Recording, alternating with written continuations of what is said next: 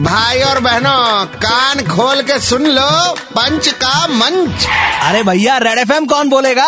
हाँ red FM पे पंच का मंच तैयार है। आरजे नील चाहिए जिन्हें चाहिए, चाहिए।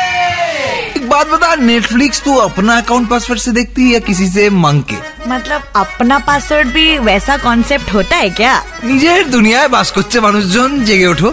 नेटफ्लिक्स का पासवर्ड कृपया और ना मांगे, फायदा बिल्कुल होगा नहीं। ठीक है, स्टोर करके रखेंगे। नहीं नहीं, समझी नहीं पगली। नेटफ्लिक्स का पासवर्ड कृपया और ना मांगे, फायदा बिल्कुल होगा नहीं।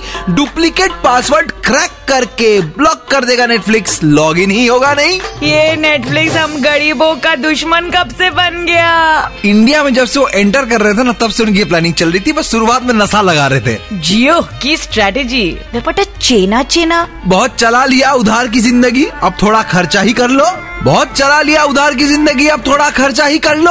कंटेंट बनाने में खर्च होता है, आप भी थोड़ा एंटरटेनमेंट का बिल ही भर लो।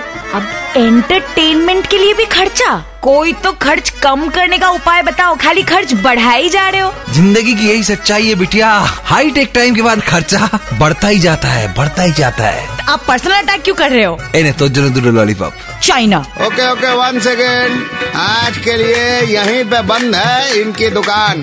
कल वापस आएंगे लेकर मोर जहरीला सामान। तब तक ninety three point five red F M बजाते रहो।